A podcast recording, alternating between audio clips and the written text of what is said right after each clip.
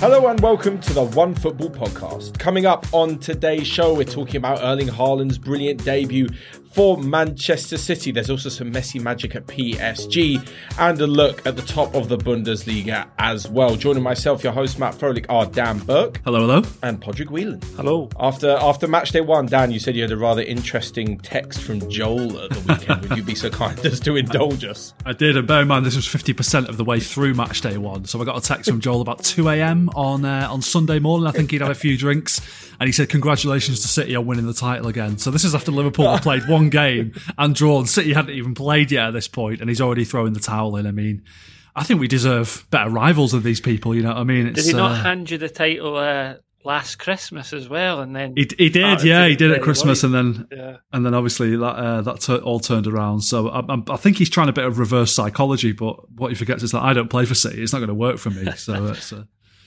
I also saw that as well with a lot of people saying, Bayern Munich, congratulations on winning the Bundesliga. but we're not going to touch on that just yet. That'll be a little bit later on in the show. Um, I must admit, I, I listened back to our predictions, Dan, on the on the the season preview on Thursday. I kind of want to change mine now after one match yeah. day. Yeah, my, thought, my uh, Nottingham Forest predictions aging like milk, isn't it already? So I I thought I'd be edgy and be like, Nah, City aren't good enough. Liverpool going to win it, and after one match down with Joel. I'm like, yeah, no, maybe I should have changed it. Anyway, we will kick things off with the Manchester City victory, 2 0 at West Ham.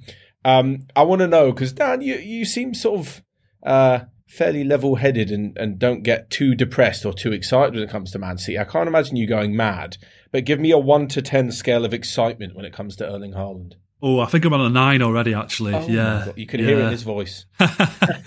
yeah, I mean, obviously, having watched him in the Community Shield last week and him not having the greatest of games, you know, missing a couple of good chances, a really good chance at the end, I think there was a bit bit more sort of cautious optimism towards him. I was saying on the podcast last week that I think it might take him a bit of time to get up to speed and for everyone to kind of adapt to each other. And then in this game, it looked like they've they've worked it out over the past week in between the Community Shield and and they've adapted to each other very quickly. I mean, you see the the ball that De Bruyne played through for Haaland to that run was onto. Ridiculous. Yeah, oh and th- it's going to happen. You know, I'm, I'm not saying Haaland's going to score every game, but that kind of thing is going to happen a lot, isn't it? You know, there's a before he, he got the the first goal, there was a ball into the box that he nearly got his head onto. You know, you can, you can see a lot of that come in.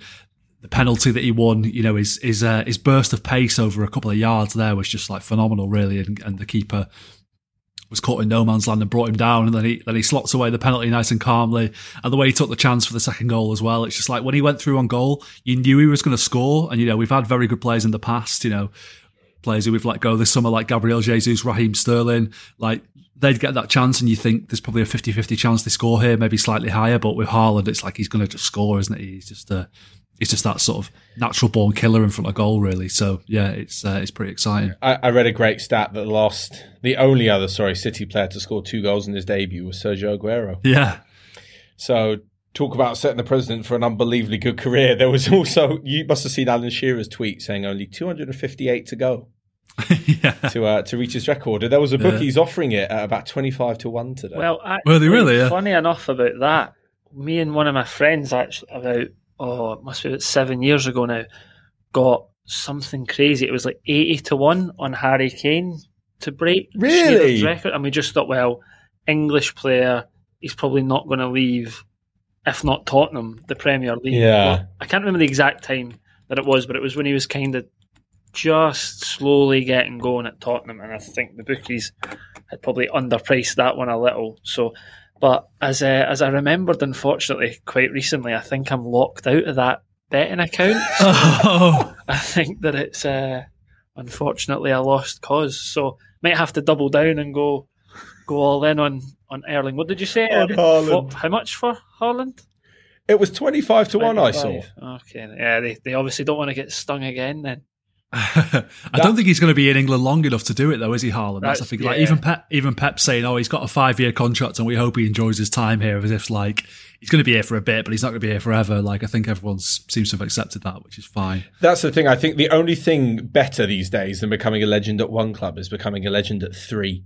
Yeah. So like if he if he, if he could be considered a Dortmund legend, uh, it's up for debate after a couple of years. But if you do five years at City, five years at Real Madrid, and then maybe go back to Dortmund, you know, you, you're becoming legends in, in all different countries. Maybe Yeah, Maybe maybe maybe, more of the he'll, uh, he'll finish his career playing for his beloved Leeds as well. You never know; he might uh, do something like that. Yeah, true. But then, Oh, you know, five year contract. If he scores fifty plus goals a season, it's doable. Yeah, I was actually trying to figure this out. I was thinking he obviously completely reactionary, but based off what we've seen in the Champions League and at Dortmund, I'd be amazed. It it would be a poor season if Haaland got less than twenty. yeah, yeah. I mean, it, it injuries permitting, I guess you Yeah, might yeah, say okay. like that, that might be the only thing that holds him back. But So yeah. you're looking at ten to twelve seasons in the Premier League at least with twenty. So I, Yeah. I, it's probably even ridiculous that we're talking about this in the first Yeah, place. Yeah. after Um, two goals. So much so. Alan But Shearer started it though, so you can blame him. Yeah, true. Yeah. That was his fault. Uh, what, what I found really interesting is um, there was a lot of tactical analysis on Manchester City I saw after the game, and it's just another and almost the final dimension to their play because not many teams would be stupid enough to go high press against Manchester City. Um, but I think when you're suckered into it, in the past, there's a bit more build up play. There wasn't really the through ball or the ball over the top for City to run onto but now there is. Does does this sort of complete uh, complete the tactical evolution of Manchester City to the point where there there shouldn't be a situation in a game that they can't sort of pull out another arrow for? Yeah, quite possibly. I mean, you, you look at the game yesterday as well, and I, actually watched the game with Joel, and he noticed, like, as soon as it started, he was like, have West Ham moved the touch lines in a bit? And it looked like they, they tried to narrow the pitch and really restrict City's width. And City must have anticipated that because they counteracted it by having Cancelo and Walker kind of stepping into central midfield and hmm. taking up some really odd positions that really worked. And it, it really, it really sort of out narrowed West Ham in a way. Like it was like if you if you want to try and narrow the pitch, we're going to make it even narrower. And then, yeah, eventually wore them down with pass, pass, pass, pass. You know, it was like 79% possession or or something I think they had. At some point, West Ham get lulled into a false insecurity, like step out of defence a little bit. Yeah. That creates that little little bit of space. De Bruyne can pick that pass, you know, nine times out of 10, Haaland runs onto it and scores. So, yeah, it seems like they have they have found a, a new dimension. Um, the bald man's done it again. Yeah, I, that that's because when you're used to watching Manchester City, you always see the classic cutback goal. Mm. You know, they work it and they play it through. It's nice that around the cutback. I think, I think the City goal. Who was it who passed it to De Bruyne? It was Rodri, wasn't it? Yeah, and It, then w- it, it was just two vertical passes. It was vertical to De Bruyne, sort of off to the side a bit, and then vertical to Haaland. It was very, I don't know, it's just very sort of unmanned City like. Yeah, and I think the pass before Rodri was Grealish, and he'd sort of like gone back towards his own goal, then played a kind of reverse pass. Yeah. and Gre- Grealish was one like he, I thought he had a really good game without really doing anything. Like he just Hmm. kept the ball, he just kept things nicely ticking over, ke- kept the ball moving, like never lost possession at any point. And uh, yeah, I think he's going to be in for a good season as well. Actually, Yeah, Grealish. Grealish is definitely one of those who, it, because he costs so much, you're expecting so much. But I actually think what he brings to Pep's team could have could have good good effects in games like this, especially um, especially when he's not going to be grabbing headlines.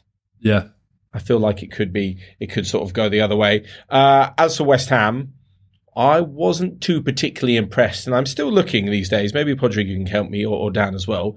Can someone please explain the difference between Fornals and Lanzini? Is it the same guy, the same player? Do they do the same thing? I just don't understand.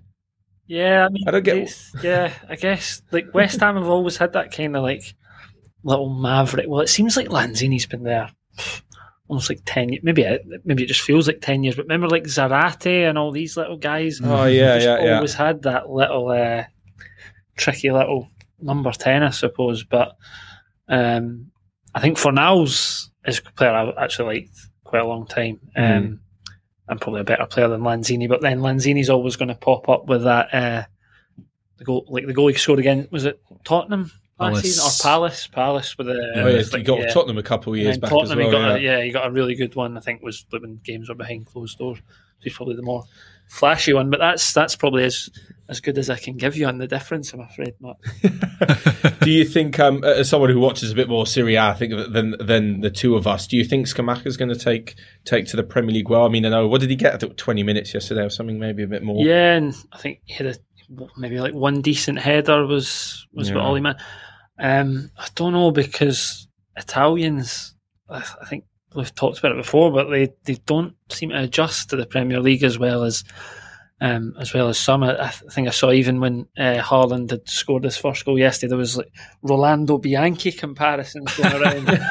Dan oh, remember yeah. him. Was Corradi, yeah. Balotelli, even yeah. even City, I suppose, have had had a few West Ham themselves, like Demichele and Borriello, and and uh, more than a few flops in attack. I think Scamacca is, is a good player, but I'm I'm surprised. Um, a that he left Serie. I thought he'd probably just go to, to one of the bigger teams there. He was getting linked with a few, and that B West Ham actually paid as much as they did. Um, yeah, they're sp- spending quite quite a lot West Ham recently, and you, you worry about how wisely that money is being spent because I think he's he's a good player and he's he's a lot more physical maybe than some Italians that have came over in the past, and he'll maybe relish that side of the game a little bit more.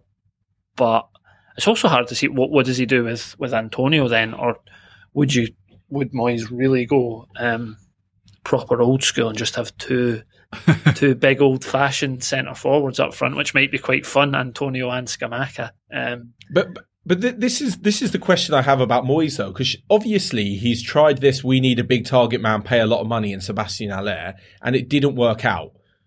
And having watched Haller at Ajax since then, you're starting to think, well, that was a good player, so maybe the system, for whatever reason, didn't work at West Ham. It kind of looks like Moyes has gone for the same thing. He seems to be obsessed with the idea of having some sort of focal point powerhouse up front, and then these Lanzini Fornals players around him. Um, yeah, it's probably I, not a bad. How many more? in that one? Um, I think Scamacca. It's, it's, hard to say if he's a, if he's really going to be a better player or not than Haller because, like you said, Haller was like branded a flop at West Ham, but he'd done well mm. at hmm. Frankfurt before, and then but obviously Moy seems wedded to this idea, though. Yeah, just get Maro Maro and Fellaini and be done with it, Moisey. Come on, we know you want to. Bring him home. Yeah.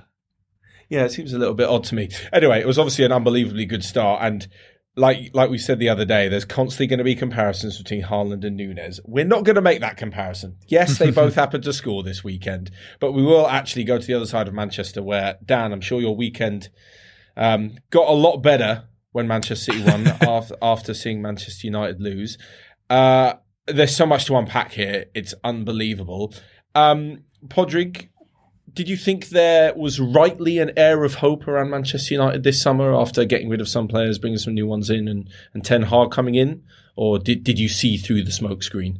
No, I think there was definitely like um, reason reason to be hopeful. I mean, they were the only team in the league, which uh, was quite surprising that actually had a new manager going into the new season. So obviously, it was going to create some kind of buzz, some kind of new lift. And mm-hmm. then uh, the first game, they obviously destroyed Liverpool in pre-season, and then people started to get really excited. um, yeah, but then the first game of the Premier League season came around, and honestly, you could have just been watching Man United from last season again. You had, you just had Fred and McTominay. That frustrating everyone in the middle of the park. Rashford out on the left, missing big chances. I mean, Christian Eriksen up front was was a weird one, um, but it was just so much. Like Harry Maguire, even he got a bit flat footed um, for the goal. I mean, Martinez obviously was the only only one of the new signings who who started the game, but well, apart from Eriksen, as mentioned in the in his uh, unfamiliar position. But yeah, it was it was uh, it's just a lot of. I think you could have substituted that performance for quite a lot of the performances last yeah. season, and there really wasn't that much of a difference. But I mean, Brighton are a good team, um, even if they've lost probably two of their best players in the summer and not really replaced them yet. Although Caicedo, I thought was had a really really good game. Yeah, brilliant, brilliant. Yeah, yeah. Uh, yeah it was just it was just kind of seemed like same old story um, for Man United. I feel like uh, if you wanted to try this false nine with Eriksen or have someone a bit more mobile and, and linking the play to the forwards, why not go with Van der Beek? Yeah, I thought he actually had a few decent touches when he came on as well. Yeah. Um, he wasn't on long, but there was one in particular that the whole stadium kind of uh, got up and applauded him for. Thought he'd done well. Uh, but I'm certainly not going to hand out tactical advice to, to Erik Ten Hag. You can fire away with that, Matt, if you like. Yeah. I won't, uh, I'm not brave enough myself. Okay, we won't go for tactical advice. We'll go for personnel advice. That's Dan. fair. That's fair. Yeah. The, the the latest is that Adrien Rabiot is is potentially heading into Old Trafford. I think he's got one year left on his Juventus deal, mm. um, so wouldn't cost too much. Do you think he's an upgrade, or is it anyone but McFred at the minute? I, I, yeah, I, th- I, think so. I don't think he, Rabiot was the answer though. Really, I think he was a decent player a couple of years ago. He's lost his way a little bit. You know, maybe he can reignite his career at United somehow. I wouldn't be hanging my hat on it. It seems like a, a very odd transfer to me. You know, they've they seem to have wasted about three months trying to pursue Frenkie De Jong. I don't know if they've got the message now that it's just not going to happen.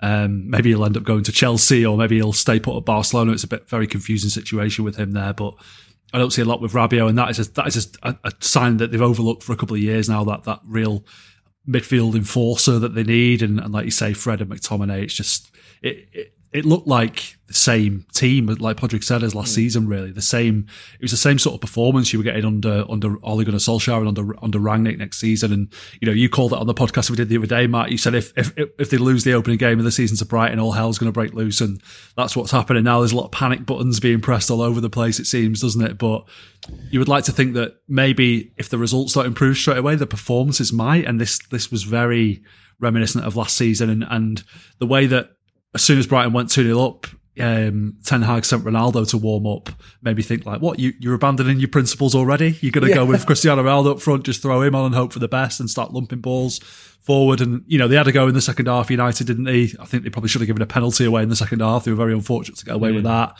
Um, the goal they did score was a bit unfor- was a bit fortunate. They might have they might have scored another one, but it was it was not good, not good at all. Yeah, I, I feel like he was doomed either way though with that Cristiano Ronaldo substitution because it looks like he's yeah. abandoning his principles. But then if also you're the guy who loses two 0 at home to Brighton and you leave one of the greatest goal scorers of all time yeah. on the bench, you also look like a bit of a prat. Yeah, yeah. So it, a rock and a hard place for him there. My my one thought about Rabiot is.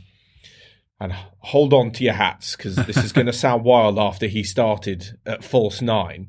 But towards the end, actually, when I saw Christian Eriksen as the number six, picking up the ball, moving along nicely, I don't see why a midfield two of Rabiot and Eriksen couldn't work. Yeah, maybe not. Maybe maybe that's the way to go. Actually, yeah, yeah. Like like R- Rabiot doing the sort of you know high octane energy, a lot of pressing. He's got good stamina, um, very box to box, the more aggressive style of play, and then allow Eriksen to keep the ball. The reason being is because they've obviously been so um, I would say aggressive in their hunt for Frenkie de Jong. Maybe is not the right word, but it's clear that they wanted him. Um, and I think having someone like that who can play the ball out of the back rather than Maguire running it out of the back, which he yeah. seems to love to do. Um, if they can't get De Jong, which it seems like they can't, then why not Christian Eriksen to be that link between the defence and the midfield? I don't know. Yeah, I think it's not about shout. They, they, need someone yeah. who can yeah, who can take the ball off the goalkeeper or take the ball off the back four and distribute it properly, don't it, they? Like? It's exactly what I saw was that when De Gea had the ball sometimes, he was like, right, do I pass it into Fred? Bad idea. Do I pass it to Maguire who will run with it? Probably not ideal. I could ping it out to the left back, but it was quite easy for Brighton to press. There didn't really seem to be this link or confidence even that De Gea thought I can give it to anyone here. Like it wasn't mm. really there. So again, I'm I'm going to stick with Pádraig's line of Mr. Ten Hag. If you're listening, we're not dishing out tactical advice, but some personnel, some personal changes. But they, they, they need a centre forward as well, don't they? Like whether Ronaldo stays yeah. or not, I think they need they need someone there. I don't think Anthony Martial's the answer. Do they need Arnautovic, Dan? I mean, that's a that is a weird one as well, isn't it? that is a very much you know this this Rabiot signing on Arnautovic if he comes, it very much seems like almost like a panic buy, but like a buy where it's like, okay, well, we'll get this guy in and then maybe next summer we'll properly address the situation, which obviously there's logic in that. If, you know, you've got to do what you've got to do. If, you, if they can't make the signings they need this summer yeah. for whatever reason, then they need to get, get bodies in the building and stuff. But it just seems very sort of poor from a planning it, perspective to me, really, that you've It's up there with, with the signing of Odion Ighalo. Yeah, it's, it's not too just, far off. I think Arnautovic is better than Ighalo, but uh, yeah. not not a great deal better, really. And yeah. Yeah. I think I think they need a right back as well, actually, because they're, they're, talking about getting rid of Wan-Bissaka, and Dalot Dalot started this game. I don't rate him very highly, to be perfectly honest with you. So. Yeah, I, I, was chatting to a friend about it, and he said that Dalot has all of the capabilities to be a good right back. He just never shows them all at once. It's like he only brings yeah. a few of them to the pitch per match day. and can't seem to fit the puzzle together. Yeah. Um, which yeah, it seems really bizarre. I mean, this always happens. We were talking about it earlier that a team often makes it into the headlines because they've beaten Manchester United, and we know we're talking about United losing, but a lot of credit has to go to Brighton as well. Uh, you mentioned earlier Maguire. I thought Maguire's flat-footedness made Danny Welbeck look like prime Danny Welbeck, and I'm not even sure Danny Welbeck fair, had a prime. Danny Welbeck, I thought was outstanding. Yeah, he was. He was brilliant. See that one that he eventually got he got pulled up for offside, but the one where he yeah. the ball came over his shoulder and he just what a touch! touch yeah, yeah. I don't think he was offside either. Though. No, I thought that was yeah, really harsh. Yeah, yeah.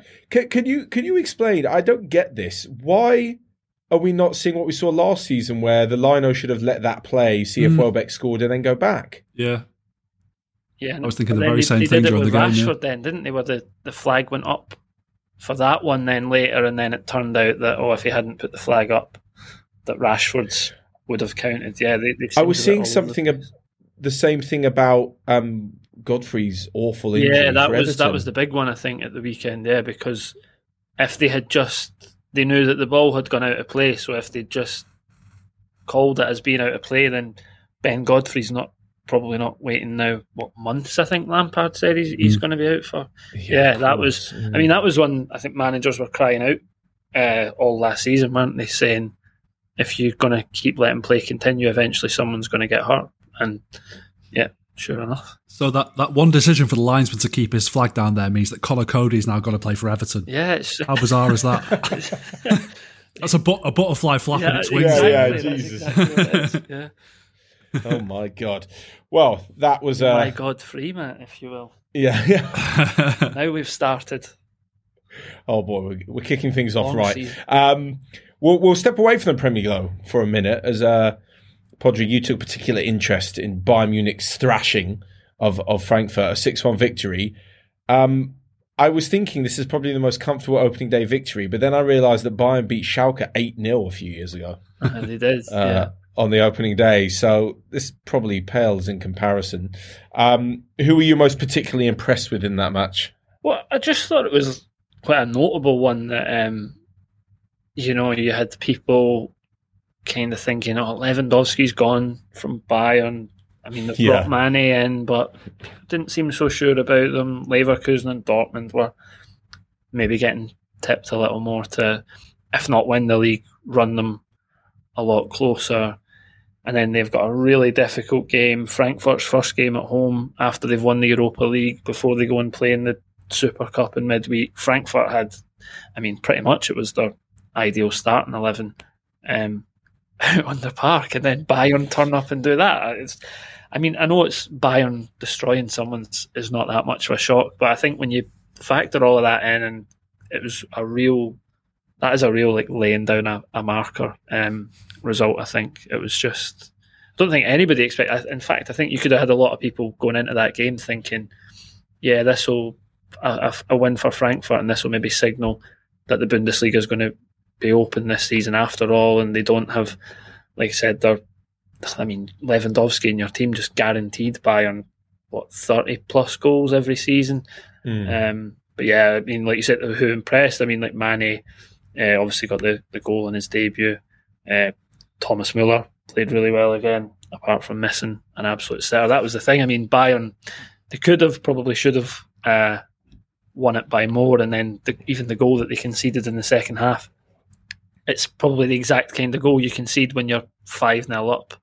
Uh, yeah, where Neuer's yeah. just, yeah, joking around with the ball on the edge of his he, own box. He got a warning about that a few minutes earlier, yeah. didn't he? They, they, scored one Frankfurt that was offside. Yeah. Sort of Neuer cocked up for that as well. Yeah.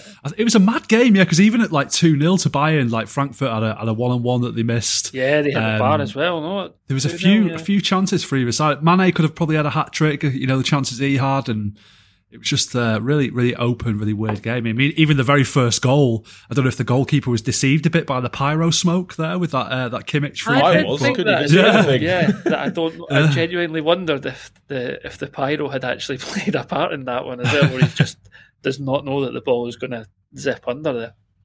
Yeah. Um, Dan, is there a player? Because certainly is for me. Uh, isn't for me even. Is there a player who you've been more gutted about that decided not to play for England than Jamal Musiala. yeah. I can't think of anyone. I think he's literally top of my list. Who do you say, Pádraig? Scott McTominay? No, Scott McTominay. Yeah, yeah. Yeah, he's he's a close second. thought so. Yeah, Musiala looks looks really good, doesn't he? I mean, England are pretty well stocked in that department, you might say, but he, he's certainly one who's who's sort of as he, he's getting. I mean, he's still only nineteen, isn't he? And he's just getting better all the time. Every season, he look he looks more and more competent, and he's looking really really sharp at the moment. But uh, yeah, Germany, uh, England's loss is definitely Germany's gain. Oh yeah, absolutely. I, I was racking my brains. I was trying to think of one. Uh, maybe let us know if you, there's anyone actually. If there's anyone who you who a little bit gutted didn't play for your country that could have done. Um, yeah, you can tweet us. We got f- at Fussball Dan at Matt underscore Frohlich. Uh, what's yours, Pádraig? Oh, I can't remember. Like P Whelan can't 88, I think. Do you know who might have been a good shout for that if Martin O'Neill didn't have his head up his backside? Was I'm pretty sure Martin O'Neill had Declan Rice on the bench in a competitive game for Ireland when he was quite young Did and didn't bring him on. But if Martin O'Neill had just brought him on for Ireland that night, Oh. then the course of history could have been much. But I mean, that would have been obviously uh, he's he's an England regular now, so that that Yeah, yeah. was one that uh, if if he just he just locked him down there and then. But no, you live and you learn. Well, as as well as the Twitter, I'll, I'll throw in a quick shout out for all of your your questions as well. The email address, if you want to email us, is podcast um, at onefootball.com.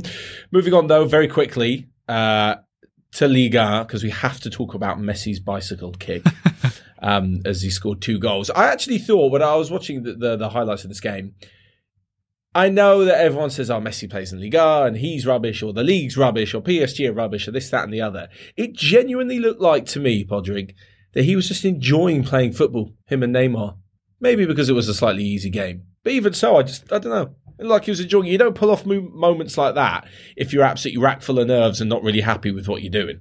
Yeah, I'm not sure. Like, in maybe enjoying it more, but I did think on that kind of topic that last season he did seem a little bit out of sorts and miserable and not really enjoying it all that much. So maybe it has just taken him a year and then a, a summer of pre-season where it's not everything's quite uncertain because obviously he moved quite late in the window when when he eventually did go to PSG last year. So it could just be the case. And obviously, like you said, him and Neymar, you know how close they are. Um, Hmm. and they've got Mbappe sticking around as well for for a season when maybe a lot of people didn't think he would. So yeah, it's a dangerous prospect if Messi is is going to get back to his best. But I mean, I think by his own standards, and I think a lot of people were maybe a, a little disappointed how how his first season in France went. But if you're going to do that on the opening day, then then uh, That's, yeah, uh, be worried. That's massive, the Mbappe thing, I think, isn't it? There was a bit of a, a sort of bad smell around PSG last season, a lot of uncertainty, a lot of um, stuff hanging over them. I don't know if, if they really got on with Pochettino that well. I don't know if he Yeah. really sort of settled into life in, in France very well and, and the Champions League exit, you know, the ultras were, were going mental about that and stuff, weren't they? And you always thought, well, maybe Neymar might leave, maybe Mbappe might leave. And now they've got a new coach who knows Ligue 1 really well. Um, everyone seems settled in that forward line. I think the aim is like, you know, we'll, we'll, probably win Liga and quite comfortably again. And let's really go for it in the Champions League this year. Let's really sort it out. You know, they've hired a sports psychologist and all that kind of thing, haven't they? So it definitely seems like a more settled group of players now. And yeah, like you said, they're- they're having a bit of fun. And it, that Messi one, it was almost like was it a, a bicycle kick or a tricycle kick? It was like there was there was something a bit weird about it. The keeper almost like gave up on it, didn't he? And uh, Although it was it was well executed, but it wasn't quite like Ronaldinho against Villarreal Yeah. style. It was a bit like softer. I did enjoy It those some people just who refuse, you know, the, the Ronaldo Messi debate, and they just will not Yeah. give the other one credit and say, "Well, it's not Yeah. a real bicycle kick or overhead kick, is it? Because one of his feet are still on the ground." I'm like, what? Why did, when was that part of the the the rules? To, to be fair, I think Ronaldo's like if we're putting, you know, if we're picking sides, Ronaldo's is far better. Surely he's jumped about two meters Oh no, I in the don't air think they meant. the I don't think there was even compa- like comparing the Juve one or anything like that. I think Oh. it was just people were just desperate to to not give Messi his due on this one Yeah. for what's still an amazing finish. I think I think it's because he, he shinned it like Rooney did. Yeah, Trevor Sinclair's for QPR back in the day is still the best bicycle. Oh all my time. god, yeah, because that was outside the box as well. Yeah. that's what makes it mad. so yeah, that that Messi bicycle kick, I'm thinking uh, a little bit more Ronaldinho esque. than mm. than Ronaldo esque. It also reminded me of the time that I actually scored a bicycle kick on the school football playground. Did you? And uh, yeah, I thought it was amazing. And I remember saying to my mates, "Oh, did you see a bicycle kick?" And they were like, "Matt, you practically fell into it."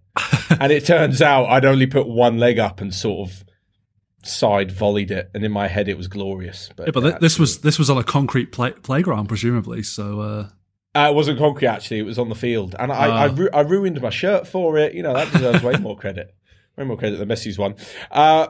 We will move on to a bit of transfer news, actually, some transfer topics. Of course, this is, what are we, Monday afternoon, talking about the Rabiot deal, this, that, and the other. It looks like Werner is on his way out, out of Chelsea, back to RB Leipzig.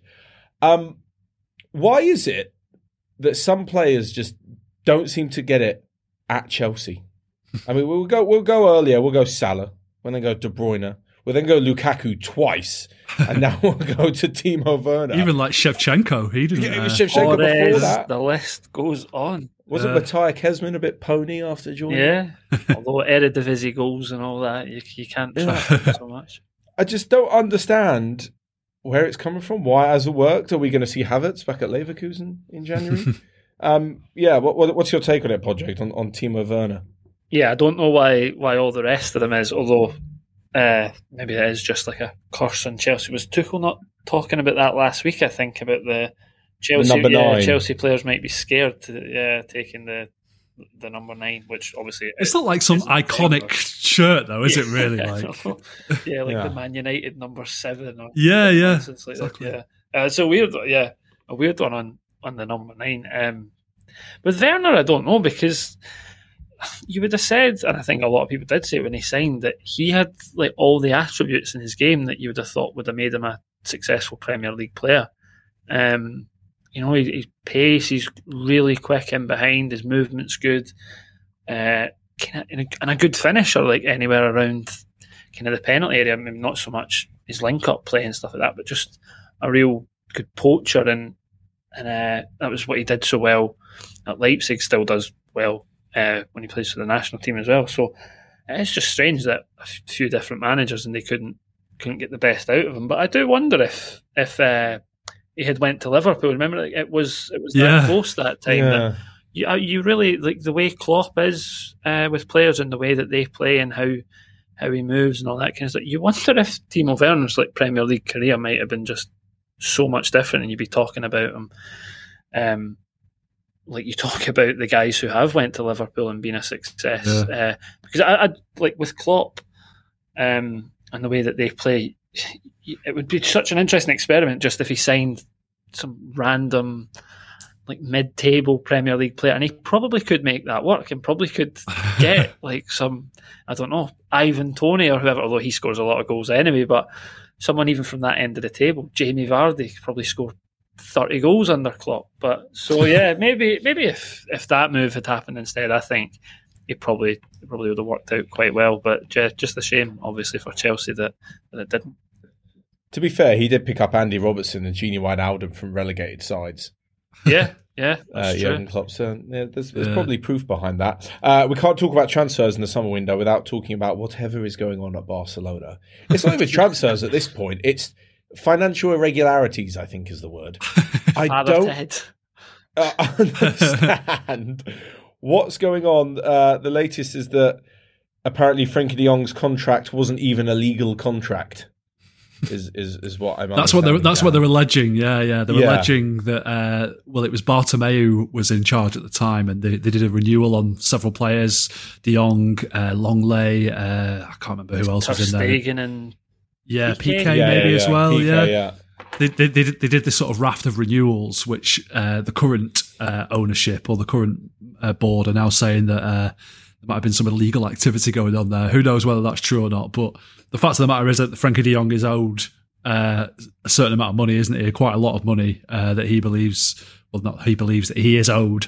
Um, in terms of unpaid salary, and that's why he's not been sold yet. That's why they're trying they're trying to sort that out. And maybe one of the reasons. So it's the only reason that he's apparently reluctant to join United and perhaps sees himself more at Chelsea is what the rumor is. I, I don't really see why Chelsea would need him, you know, on the sort of sort of money yeah. you'd have to pay for him when you've already got Kante, Jorginho, and Kovacic. It doesn't seem like a sensible signing for Chelsea, but their their approach to transfers has been a little bit strange this summer as well, hasn't yeah. it? So yeah, I mean Barcelona for like a couple of years now, it's just been batshit crazy, everything about it, hasn't it? And you know, even Laporta taking over hasn't really got them back on the straight and narrow. They don't know whether they're going to be able to register players for the season. They're, they're still signing players. They're still being linked with players. They're still talking about wanting to buy Bernardo Silva. And I'm like, how the hell are you going to manage that? But that's just one that won't go away.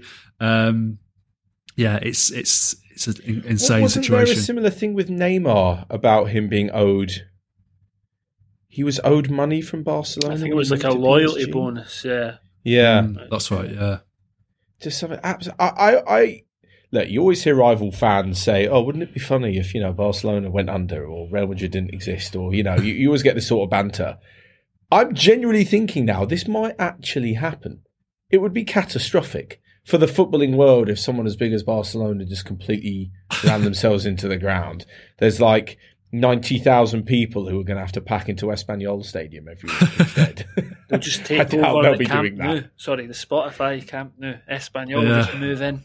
Yeah, yeah. Like, what would actually happen to millions of football fans who just don't have a team to support anymore? yeah. I can't see it happening. That the chances are, if it gets so ridiculous, that it will go from being a fan-owned club to some sort of plaything for a billionaire.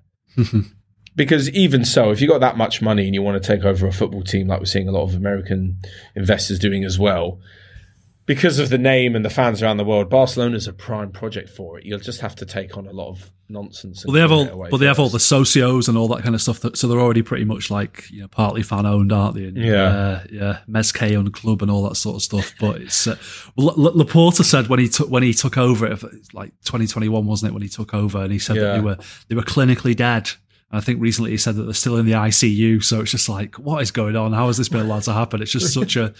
I'm, it's, it's almost like impossible to keep up with it all. Really, it's just like a different sort of. It's, it's almost like trying to follow politics. You know, it's more, yeah, more than football. Yeah, you need to be like a legal expert to know. Yeah, gonna... and they're still I mean, getting we're... linked with players. like, why do you need Marcos I... Alonso?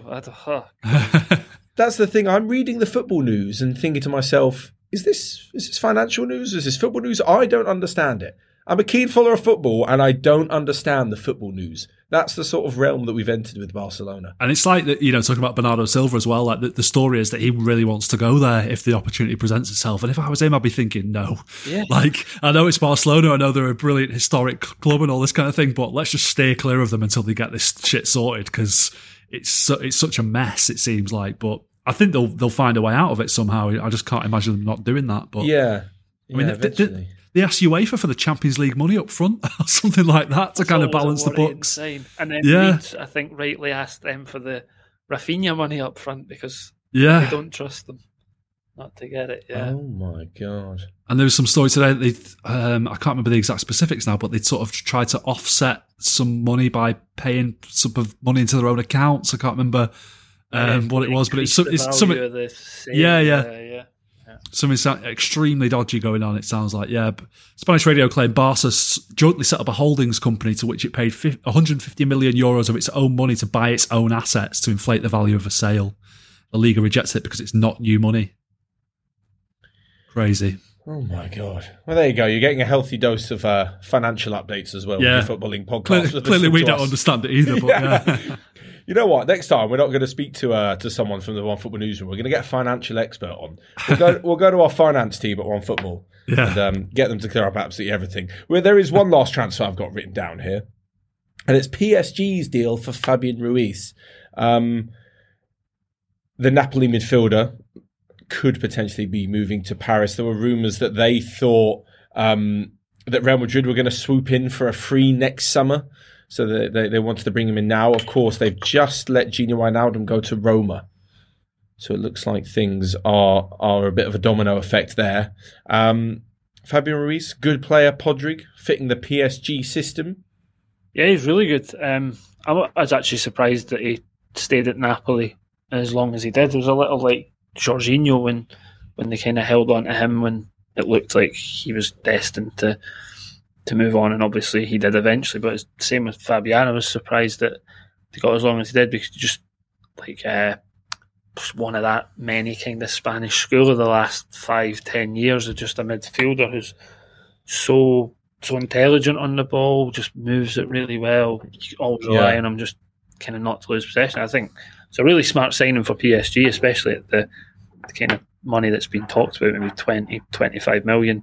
And it's good business for Napoli um, when he only has a year left. But I mean, that's that's a squad that almost won. Well, not almost. I mean, they were in the Serie A shake-up for a lot of last season, and they've just been completely decimated now. Like uh, Mm. Fabian's gone, Mertens gone, Insigne gone, and you look at the team that's kind of lined up in pre-season for them. And, Koulibaly's yeah, out. Koulibaly, yeah, I've, Mm. Even forgotten about him. That's how many uh, many big players had, like, because he always just got linked away every year, and you just Yeah, yeah. you what he, he actually went this time. So yeah, um, He was very good for Chelsea the other day, by the way. Yeah, was I thought so. him, Brilliant. yeah. yeah, he did play well. Um, yeah, so it's I'd be worried about the direction they'll they'll go now anyway, Napoli. But yeah, good signing for PSG all the same. And wasn't Yeah. wasn't he wasn't he saying that he won't sign African players anymore uh, Oh, unless they agree yeah. to not, not go to the African Cup of Nations, yeah, he wants to sign yeah sign a contract Yeah. to say that they won't go to Africa. Imagine asking a player not to go to the Euros or Copa America.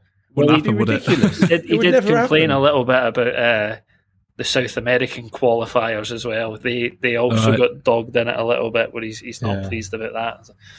No, just sign all Italian players. They don't go to international to well, anymore. Sorry, sorry. There go the Italian viewers. Sorry, guys. yeah. Um, well, yeah. Like I mentioned, this is uh, Wijnaldum leaving and Paredes as well. Actually, looks like heading to Syria with you. and Ad- Adrissa Gueye's off, isn't he, as well? by the and sounds just of a it. gay too. My god, it's, it's it's all change at PSG. I actually think it's a very good signing, Fabian. I'm not sure why it didn't work out with Wijnaldum. Um, Yeah. didn't really fit. I like the look of that Vitinha they've signed as well, actually, Yeah. from Mm, Porto. yeah. Yeah. Very, very, very good. Wolves, wasn't he, briefly?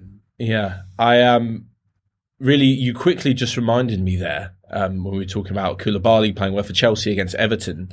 I've got to, to touch on it, and I know Pádraig would definitely not want to sing his praises being a former Rangers man, but I thought Patterson was really good. Oh, he did, mate. He's Yeah. Scotland international. I'm more than happy to sing his praises. oh, okay, okay. I just thought you know with his with his affection for the for the blue side of Glasgow, you wouldn't be too interested in. in being got out, he got out of there quick enough, just like Billy Gilmour. He, he knew what he was doing. Oh no, I was really impressed, and I didn't expect him to play too much, but um, no, I thought he was really good. Yep, I agreed. Yeah. Yeah, full credit to him. Uh, right, finally, actually, talking of rivals, we're going to end with a small game, a small quiz. And this is where you have to be nice to your rivals, or you don't have to be so nice. We are going to pick one signing that you would make from your team's rival. So, for those of you that don't know, we've got Manchester City with Dan. Um, Pádraig is a big Celtic fan, and, uh, me being a Spurs fan. It doesn't have to be for a footballing reason, though. so, yeah, who is your one signing that you would make from your team's rival, and why? We'll start with you, Dan. Well, who is my team's rival here, would you say? United. Oh, okay, okay. So you're Uh, going to 'cause go I- I Liverpool or United? I won't sign anyone from United at the moment, to be honest with you. Uh, and I don't think that's a controversial thing to say. Yeah, either, no, it's it, probably really? not. Yeah, maybe, maybe someone like Elanga or you know one of the young lads who's not been sort of like corrupted too much yet. But That's- yeah, I mean, I was, to I was pick one of them though. Just if you had If I had- to if I had to pick one. United Um, let's say let's say Elanga then. Elanga, Yeah, I quite like the look of him. Yeah, yeah. Yeah, I don't think he's like good the finished article yet, but he look he looks pretty decent. Will finish Yeah. He would Yeah. exactly. Yeah, yeah. I mean, I was sort of thinking in terms of the the one player that City need at the moment is a left back. I wouldn't have. You know, maybe Malacia if Yeah. if uh, he hadn't just gone to United, maybe he'd be an interesting one. But I wouldn't have Luke Shaw at this point. I think he's uh, on the uh, on the way out now, isn't he? Um, so if we're saying in this case that City's rivals are Liverpool, then obviously Andy Robertson would be an incredible player Yeah. to have in our team. I think I was watching him enviously against Fulham the other day. I love the way. He, oh, he's just a great player, isn't he? Robertson is great uh, desire as well. And I, I love the way he almost becomes like a sort of wide forward at times. The way he pops up in the back post and Yeah. gets assists and goals at the back post that way. So, but I mean, even Tsimikas, I was really impressed with him last season for Liverpool. So Mm. he'd be another another great one, but I can't see it happening somehow. And Pádraig? I'm not comfortable playing this game. I don't. Sign someone from Hearts instead. I don't like them. all.